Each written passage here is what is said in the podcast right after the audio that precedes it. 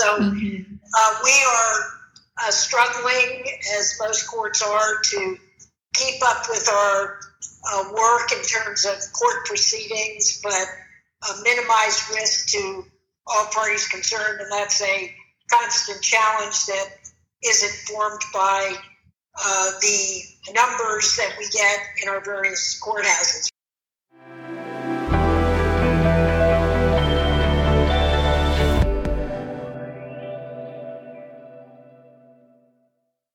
This episode, Locked Up During Lockdown, will be split into two parts.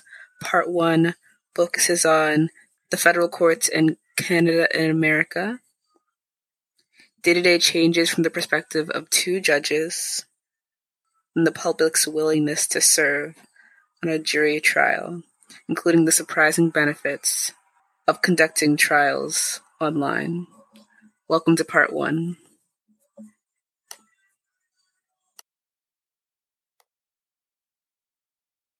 Welcome to the Six Feet Apart podcast. I am your co host, Joelle, along with Lucy. Check out our Instagram at six underscore feet underscore apart and our Twitter at six apart. And for more inquiries, email us at six feet apart podcast at gmail.com, six as in six IX. Unfortunately, it's only Lucy and I because Cassandra and Ahmed drank way too much vodka after the conspiracy theory episode when they heard it could be a possible cure. They are in a facility recuperating. It's all thanks to the Belarusian leader. Dang. but we'll try to entertain you guys. Yes. As best we can. yes. this is the final formal episode. We plan to release a more casual and reflective episode in the next couple of weeks in which we all reflect on this podcast project and the future of our education being our lives. Future of our lives next week yes. we will be deciding what we're doing with the rest of our lives so tune in. Yes. Um, yes today we will be talking about how covid-19 has been affecting the legal and prison systems as well as incarcerated individuals so, yeah, like the medical and educational sectors, which we talked about in previous episodes, the legal and criminal justice sector is another vital element of society which didn't have the option to just stop functioning during this time. Uh, so, throughout the episode, you will be hearing clips from our interviews with two judges, one from the US and one from Canada, as well as an advocate for formerly incarcerated individuals to get all of their perspectives on how their work has changed and what can be expected in the future. Yeah, uh, so a little background on this. According to the Marshall Project in the US, there are 108,045 COVID cases reported among prisoners. 81,900 have recovered, and 928 have passed away. For Canada, as of July 16th, 600 inmates and 229 employers have contracted COVID 19 and three have passed away. We'll get into this throughout the episode about how this is impacting all aspects of the legal sector, but it's just important to recognize how we will be dealing with this matter. Right. So there's obviously an incredible loss of human life right now, and lots of incarcerated individuals are at risk because of COVID 19. So we wanted to make sure we're examining this issue from both the legal side and the criminal justice side, and really just the human side. Um, so first, we'll be starting on the legal side, and to before we delve into our interviews with the judges, I just wanted to give a bit of a brief background information on the differences between the court systems in the US and Canada. So, we'll be solely examining the federal court system within this episode. So, for the Federal Court of Canada, um, under their lockdown period, the system went into a suspension period, which meant that basically the due dates for court proceedings and for government documents, all of that went on pause starting in April and not really ending until around now, a little bit earlier in some provinces that were better with COVID than others. But basically, there anything that has been that was due before the pandemic hit is now due like in the fall. So they have been doing things remotely, which we will talk about, but really it's kind of just been on pause for trial dates and hearing dates and all of that. The US in the US, each uh, region of the federal court got to decide about whether or not it would close down, stay open, what proceedings it would continue to have. Um, so work didn't really stop in these courts. Um, the buildings might have closed, but they kept having online hearings, some online trials, and now they're working on having in person trials again, which we will touch on in a little bit. So, one of the big differences that. Oh my gosh, Lucy, they're coming for us. Do you hear them? Yeah. so, enjoy that lovely background music. Um, okay. A big difference between the US and the Canadian federal court system is that in the US, the federal judges will hear criminal cases on top of civil cases. So, like intellectual property cases, immigration cases, the US federal courts will hear all of that. In Canada, the federal court does not hear criminal cases, it only hears things about intellectual property, maritime law, federal provincial disputes, and civil cases related to terrorism. So the federal judge that we talked to, Judge Manson, Justice Manson, he will not be able to speak to jury trials and all of the concerns from COVID uh, related to that. But Judge Lynn, the American judge that we'll talk to, she has had to figure out how to have criminal cases during this time, which has been very difficult. So, yeah, that's pretty much all you need to know about that. So, the first judge that we talked to is Judge Barbara Lynn. She is a chief judge of the U.S. District Court for the Northern District of Texas in Dallas. So I asked her to tell me about the big changes that she's seeing because of COVID 19. And here's what she had to say. Well, let me begin with uh, the obvious. Uh, we are faced with a very serious health crisis, and we want to keep the participants in the judicial process in our various courts safe, but we also want to perform our uh, duties to serve the interests of justice. And so the challenge is in trying to do both of those things at the same time. So we have been able to proceed with some judicial proceedings remotely uh, by uh, video, uh, principally for uh, defendants in criminal cases who are in custody. Now, for civil cases, um, I have had uh, a number of hearings uh, remotely. These are generally oral arguments. So mm-hmm. uh, we are uh, struggling, as most courts are, to keep up with our uh, work in terms of court proceedings, but uh, minimize risk to all parties concerned. And that's a constant challenge that is informed by uh, the numbers that we get in our various courthouses. So, in addition to this, she also mentioned that they had to shut down their in court proceedings until June. Um, they limited which days of the week in person proceedings can happen. They put in place intense social distancing and health procedures when they actually brought in jurors, which we'll dive into more deeply in a bit. So then, the Canadian justice that we got to talk to is Justice Michael D. Manson of the Federal Court of Canada, who is currently working in British Columbia. Um, and here's what he had to say about the changes because of COVID 19. Um, I actually finished three trials uh, as COVID locked everything down. So I was in Toronto for two months effectively and had three trial decisions I had to do by June. So I literally was flying back from Toronto to Vancouver on March 14th, March 15th, everything shut down.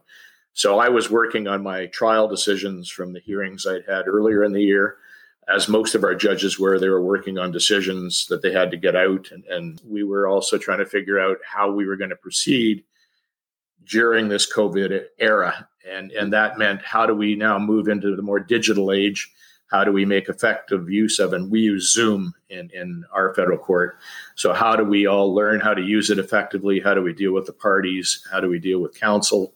Um, and so there was a, a lot of prep in terms of figuring out how to work uh, virtually uh, as opposed to in person. That was probably from March 15th through till I would say sometime in May.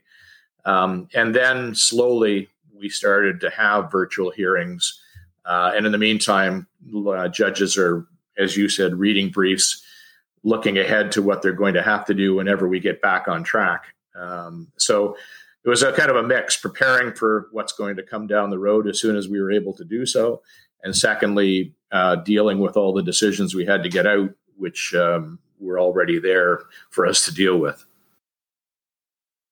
I think it's been like for everyone, we're kind of taking on this dual role of trying to function as normally as we can while also having to think about what's to come and how do we stay safe from COVID, but how do we progress and I think when you put that in the context of the judicial sector, these people really can't stop what they were doing before. And so it's like we put this dual responsibility on judges and the court system to figure out how do we still dispel justice, but while also keeping everyone safe. So I think it's very complicated, and I definitely give props to these judges for trying to figure that out.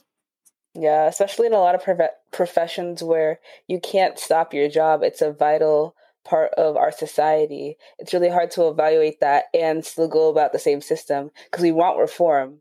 Mm. But how do we reform reform it when we have to keep those proceedings up in a like a time of a crisis? So I definitely applaud everyone in the legal sector and everybody who's still working during COVID nineteen.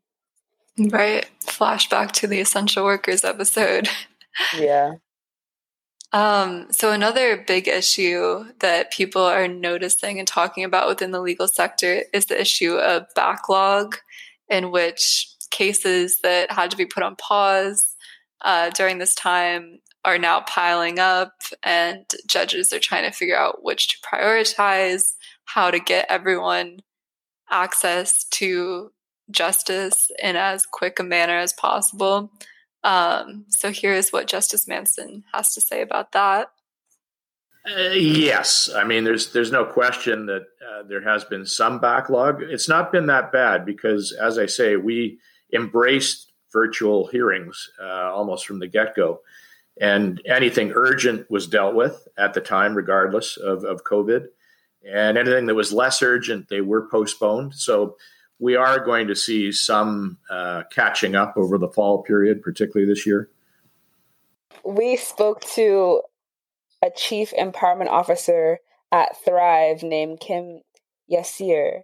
And Thrive is a place where they help people who were formerly imprisoned reintegrate back into society. And she also mentions that this backlog this backlog was a huge problem for people awaiting release and this is what she has to say about that.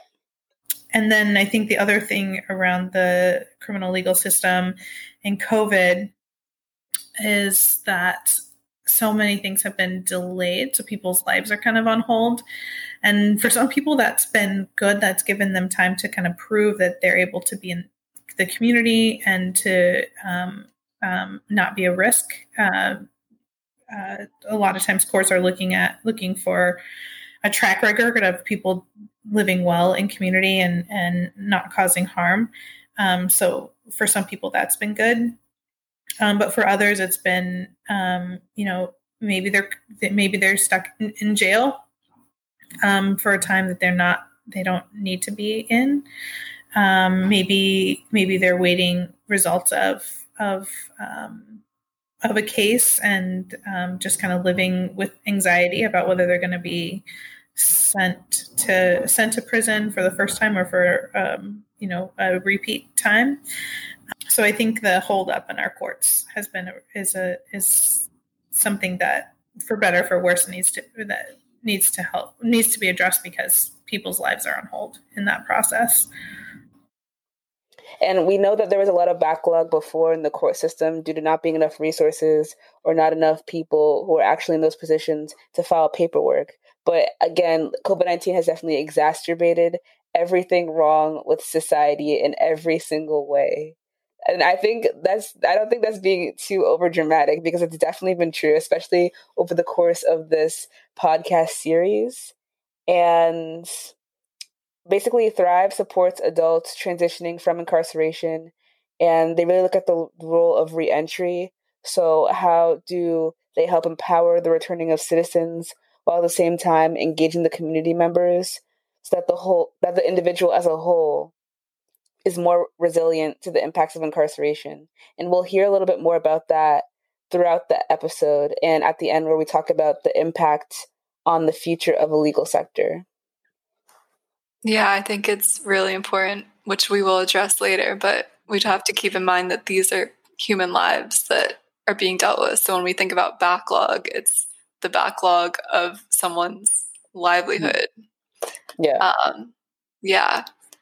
As well as this, the public's willingness to serve on jury trials have been impacted due to COVID 19. In Canada, in June, a national survey found that 18% of Canadians were very willing to to go on a jury trial. to, yes, to on I didn't write trial. that very well. 23% were somewhat willing once the emergency lifts. Overall, rather than serve on jury trials, people were more willing to donate blood or volunteer for a community organization. Defense lawyers and jury advocates have suggested increasing juror pay to make serving a more viable option. And, uh, and in Ontario, they get paid nothing for the first 10 days, $40 per day after that, and 100 a day if the trial goes longer than 50 days. In the US in June, empirical juries sur- survey the, the empirical juries survey of 1500 people 1500 people found that 75% were nervous about attending a trial because of COVID-19. 46% said they would actively attempt to avoid jury duty. 30% said they would ask to be excused and do, their incentive in the US is $50 a day for jurors and they can receive up to $60 a day after serving more than 10 days or after serving 10 days and reimbursed for transportation and parking fees and they'll also cover meals and travel fees if necessary and that sometimes is not given until the trial is over so Yeah. I think Yeah. it's just it's really interesting, especially now, to think about kind of how little jurors are paid. Um, and it's really important that people, especially during COVID, when money is so important for a lot of people to be able to, to survive the quarantine time, and lots of people are unemployed and losing their jobs. Um, in order to get a representative jury of people from all aspects of society, we need to make sure we're reimbursing people for their time Yeah. accordingly. I think in any other time, I don't know. I do people usually get paid to work a juror, a jury, or to be on a jury? Because I've never had to go in for jury duty, jury duty before. Yeah, so this is normal. Like these Okay. numbers are from normal times. Um, usually, it doesn't get like they don't get paid until after the fact because of like the processing times for the checks and like you don't know how long they're going to be there. So really, it's not like you're getting paid. You're not getting handed money every day. Mm. Yeah, I feel like there's a lot of like jury duty is something that adults say, especially in the sitcoms where they're trying to get out of jury duty. They do all this ridiculous stuff just to make themselves It's always a plot point. Yeah, every like, show. Yeah, like I, was, I remember I was watching um New Girl and Jess was trying to get out of jury duty mm-hmm. to like go on a date or something. And then like the whole like I guess it was kind of funny because people are like, "Oh, this is our moral principles. You should be honored to be on a jury." And there are some people who just don't care at all. Yeah, I I never had to experience that before, so that's news to me. Yeah, I think like personally, I see no issue with going to serve on a jury, but like when you put in the context of COVID 19, of course, there's all the health concerns. Um, and I'd be terrified if someone was like, okay, you got to come into this federal building. You have to be surrounded by a lot of people. And who knows how long you're going to be there because you don't know how long you're going to have to serve for. Yeah. Um, but of course, for people who also need to support their families, there's the concern of will you be able to take time off of work and still be able to make it through those one to two weeks that you're on a trial? Mm-hmm. So, lots of complications, but that's why it's been really difficult for judges to try to figure out how to hold in person jury trials. So, in the US, um, for all criminal proceedings, the defendant has the option to do like right now they have the option to do an in-person or an online trial um, however they always have the right to have a jury of their peers mm-hmm. and so it's been really important to try to maintain that status um, in order to have like the fair process of law and so judge lynn is actually the first judge to hold a federal jury trial under COVID precautions in the United States. And so she has a unique perspective on doing that process. And here is her talking about that. We have been mindful of trying to protect our, our jurors from undue exposure and excusing people in advance who are at heightened COVID risk. And once we have had jurors here, we've done everything we could to uh, minimize uh, their risk by exercising social distancing and uh, requiring masks and uh, sometimes reorienting the courtroom so that people are further apart than usual. Uh, but that is challenging. We've had to uh, use courtrooms as deliberation rooms and not use our jury boxes and broadcast trials elsewhere uh, so that we are observing adequate distance. So, to expand on what Judge Lynn just said, I also looked through the handbook that she made for all other judges um, as they go about trying to have in person trials. And some of the things I thought were really interesting is they put up plexiglass walls which separated the judge from the jurors. Um, they had the jurors sitting in the gallery where the audience would normally sit at a trial rather than having them inside the juror box, which, if you've seen a normal courtroom, the juror box is pretty small. Um, they had witnesses testifying from a seat in the jury box, which was surrounded by plexiglass. Um, and the witnesses themselves, when they were delivering their testimonies, they would take off their masks so that the jury could see their face. And that's like a very interesting tension um, about having in-person trials is you want to keep everyone safe and have the masks and have the PPE, but a big part of trials and jury trials is being able to assess the credibility of witnesses, of lawyers, of defendants. And so they've been trying to come up with these creative ways for people to still be able to see each other's faces um, while also staying safe. And so for the jurors, they have um, what's it called? They have face shields um, during jury selection rather than a mask which covers their mouth and nose so that the judge and the lawyers can assess how they're reacting to questions. Um, because I don't know about you, when I look at someone talking in a mask, it's very hard to see like read their emotions. Yeah. Um, so you could be flat out lying and like it, your face would show that but if you can't see someone's face it's very hard it's definitely a lot it's definitely well a lot warranted because during the age of covid-19 we need to be sure that we're protecting ourselves. Plexiglass walls are very expensive. I think that's what ahmed said. Mm-hmm. I'm yeah. Gonna, I'm gonna summon him for this. Yeah so he he definitely mentioned that it was really expensive to do that and whether they'd be able to keep it up throughout the coming months of covid-19 and then my commentary would be that okay everything's clean ensured cleanliness but it's hard to imagine a world before this where nothing was being kept at that standard so now we're seeing public transportation schools we're all like they're all doing our part to stay clean, wiping down tables properly, and using different disinfectants. But what were you doing before? You were just letting us walk around, like around these. What? Like you weren't keeping anything clean to its to its standard just because there wasn't a pandemic. That's kind right. of gross. Yeah, it's disturbing to think about how many places we trade germs with people. Mm-hmm, yeah. and now like someone has to actually sit down and like trace that out and make sure everything's clean. But yeah, it'd probably be a good idea to keep up some of these measures yeah. in the future.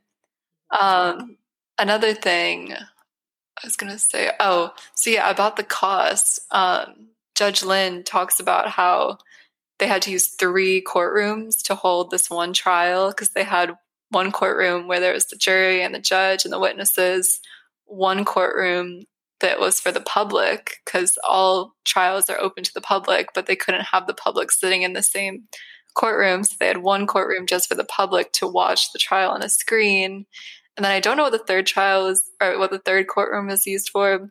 I imagine it was something to do with juror selection or some other process. But yeah, they had to have all these people get involved and use all these resources. So it's definitely a question of can we do this in the future? Um, and so then on the face shields uh, issue, I asked her about that, and this is what she had to say.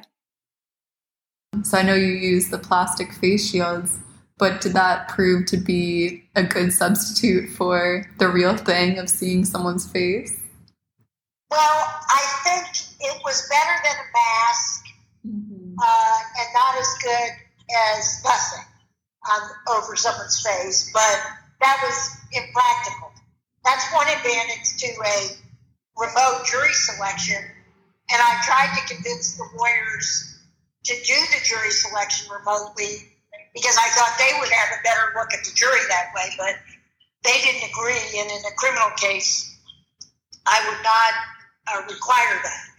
Um, the room we used was long and narrow, uh, so I don't think it was perfect. I think they were able to see the jurors better than they would have with a mask, even those in the back. But it still was a distance, and there was some glare. And then just another quote from the handbook is that this trial showed that jury trials are possible even amidst the coronavirus pandemic, and the wheels of justice can continue to turn, but the tangible and intangible costs are very high and require scheduling negotiations between judges so that the court systems are not overburdened. And I thought that was just a pretty sentence. Yeah, like the wheels yeah. of justice. So poetic. Mm-hmm. I see you, Judge Lynn. Um, and then Justice Manson, so he doesn't have jury trials, but this is what he's heard about provincial courts that do. My understanding is uh, I don't believe they're doing them online. Uh, they are doing them in person. They certainly have started in British Columbia, um, where again we opened up earlier than than perhaps Ontario or Quebec. But my understanding is is that most of the provincial courts, if it's jury trials, will be doing them in person. All our courts have, over this period from March 15th till now, have been putting in all the safeguards for, for people. We've got dividers, uh, everyone wears masks unless they're talking in court. Uh, all the registry staff are in masks. We all have sanitizers. So, yeah, everything you would do as we're instructed to do publicly, we've put in place in the courtrooms with spatial distancing and, and all those good things. Although he doesn't have jury trials, he has learned how to run remote hearings more efficiently through technology. So, if you don't have the right technology, um, things go sideways, and all of a sudden you have you're losing people, you're losing what's going on, you have to restart. So what we I think the biggest takeaway was okay, a week before, or at least a few days before any hearing, do a dry run. Make sure everyone's comfortable. Whoever is going to be appearing in court, make sure that they've got the right technology. Uh, they're going to be able to show documents. They're going to be able to do whatever they need to do to make their case on both sides. And so we do a dry run before all our hearings. And that's really worked out a lot of the kinks. So now uh, there's a FileMaker Pro, it's called, uh, which is a way to get all your documents electronically in order. And then you can actually share the screen and pin you looking at me, me looking at you, and having a document up front on the screen as well. And so it, it again, uh, knowing how to do all that before you actually try and do a real hearing has has made a world of difference. Yeah, and like there was speculation for about Zoom in the beginning of the not uh I guess at the start of the pandemic it was more it was more known that Zoom was the go-to for all these platforms where in-person connection or in-person interactions are mandatory. But there was a lot of speculation about how Zoom may not be as secure as we thought it would be in terms of getting people's like social information, and how easy it is to access these meetings. And I think as people use Zoom more, they're learning about the different nuances and different ways to secure that platform, whether it's using a VPN or to just secure the password more often or just to like people placing people in holding until an admin can let them into the session and just all these different things zoom etiquette essentially mm-hmm. i think that's made a world of difference in terms of our efficiency and it's good to know that they're implementing this in the court system, but again, it's definitely about the interactions and seeing people's seeing how people seeing people seeing people yeah. essentially so it's i hope that technology doesn't take away our humanity in that way through the legal system shout out to Antisocial Social Society, our last episode. Yeah. Wow. I love how like we're just bringing all these connections back. Yeah. All the connections, all the synthesis. Yeah. Check out our last episode if you want to hear more about that. Yes. But it is crazy. Like you talk about the social interactions, then it's like, okay, what if those social interactions have these huge implications mm-hmm. for crime and lawsuits and everything? Yeah. And it's like, it's all up to Zoom working properly. Like if something glitches while you're delivering your arguments, like you might lose your case. Like the risks are just that much higher. So there are obviously a lot of complications with having online court proceedings, in person court proceedings, but I want to know if there were any surprising benefits that the judges experienced during this time. And Judge Lynn spoke about how they're on Zoom or over the phone, it turns out to be a less intimidating setting for defendants. So, this is what she has to say.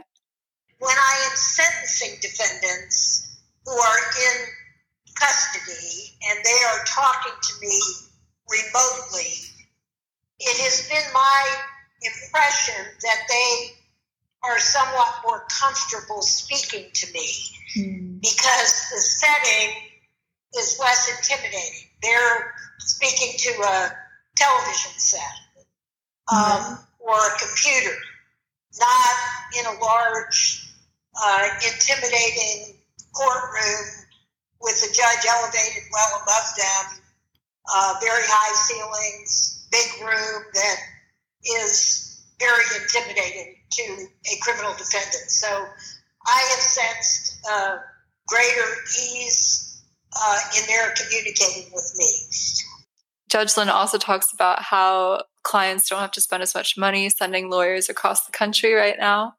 So I think we may have fewer in court proceedings uh, that are non evidentiary, that are more like appellate arguments than we did before, because I think clients appreciate uh, the cost savings that that involves. And then Justice Manson talks about how the Federal Court of Canada really has taken to Zoom and also the benefits of not having to travel. Um, our experience has been one, Zoom has worked quite well. Um, as soon as we all got familiar with it, um, we had a, a, a, protocol that we would follow to make sure it was being used effectively, involving you know confidentiality, privacy, um, the integrity of evidence being given. All those issues we had to make sure that we were dealing with uh, appropriately. And as a result of using Zoom or, or virtual hearings, of course, we were cutting down all that travel that we do coast to coast. So, expense, uh, time, uh, experts who may live in the United States or Europe or, or Asia um, who couldn't come to Canada. We learned how to deal with them effectively by by being there virtually, and we're doing it on so cost, time. Another benefit, it could be argued whether or not this is a benefit or a good thing, but a lot of civil cases are settling more often right now than usual, or they're being moved to a later date. And this is Judge Lynn talking about her experience with that. Mm-hmm. And I went through all of my civil cases, and I have not a single case that I can slot in there. Oh, wow. And that's because a lot of my civil cases either have settled or they've already requested that I move them to next year. Mm-hmm. And uh, so my sense is that a higher percentage of my cases have settled than is usual, but I can't prove that scientifically. Right. Uh, but if, if it isn't that more settled, they've moved because more of those cases involve lawyers who are traveling, and travel is an additional challenge in these times, of course. Well, I think, like, just to explain civil cases a little bit more, um, they're usually about big lawsuits between companies for copyright infringements and all this stuff. And they involve lots of expensive lawyers and lots of money. And so I think, like most things, COVID has kind of made people step back and be like, okay, what is most important right now? Like, if we can put off this trial or if we can just figure it out amongst ourselves without having an expensive trial, then that's better. And I think that's really interesting. And I wonder if that's a trend that will continue once it becomes safe again to travel or not. And then finally, Justice Manson talks about the benefits of being able to focus on who is speaking during a Zoom hearing. Um, you know, you get to focus on whatever witnesses are being uh, cross examined or examined. And um, as long as you've set in the right protocols, uh, it, it works very well. Yeah, as well as this, we interviewed Kim Yassir, and she talks about how online alternatives provide a way to make it more efficient and more aware of people's time, especially when you are doing hearings to release people who were incarcerated.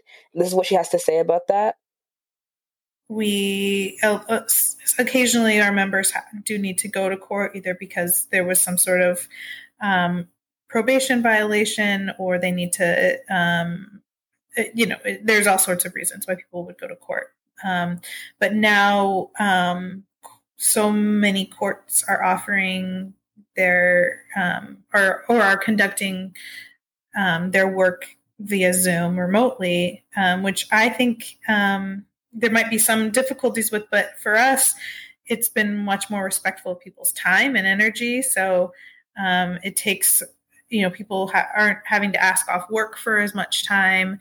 They aren't um, experiencing as many like um, a continuance isn't such a big deal. If you've ever been part of a court process, they draw on forever. Um, I think that could be something if the courts do make some more permanent changes in that direction and making it possible for people to join virtually i think that could really help a lot of like the economic stress that also um, aligns with those processes, just having to pay the cost to get there and the um, parking and all of that. Easier because it's cost effective. You don't have to find transportation, and it's much easier on the on the day of the release. Right. Yeah, I think we can all relate to that. There's just not you don't have to move, but as we'll talk about in the next part, uh, there are definite downsides for incarcerated individuals. Yeah, tune in to part two for the effects on un- incarcerated individuals and the impact on the future of the legal sector. This is the end of part one. Dun dun dun. We're using that for the outro.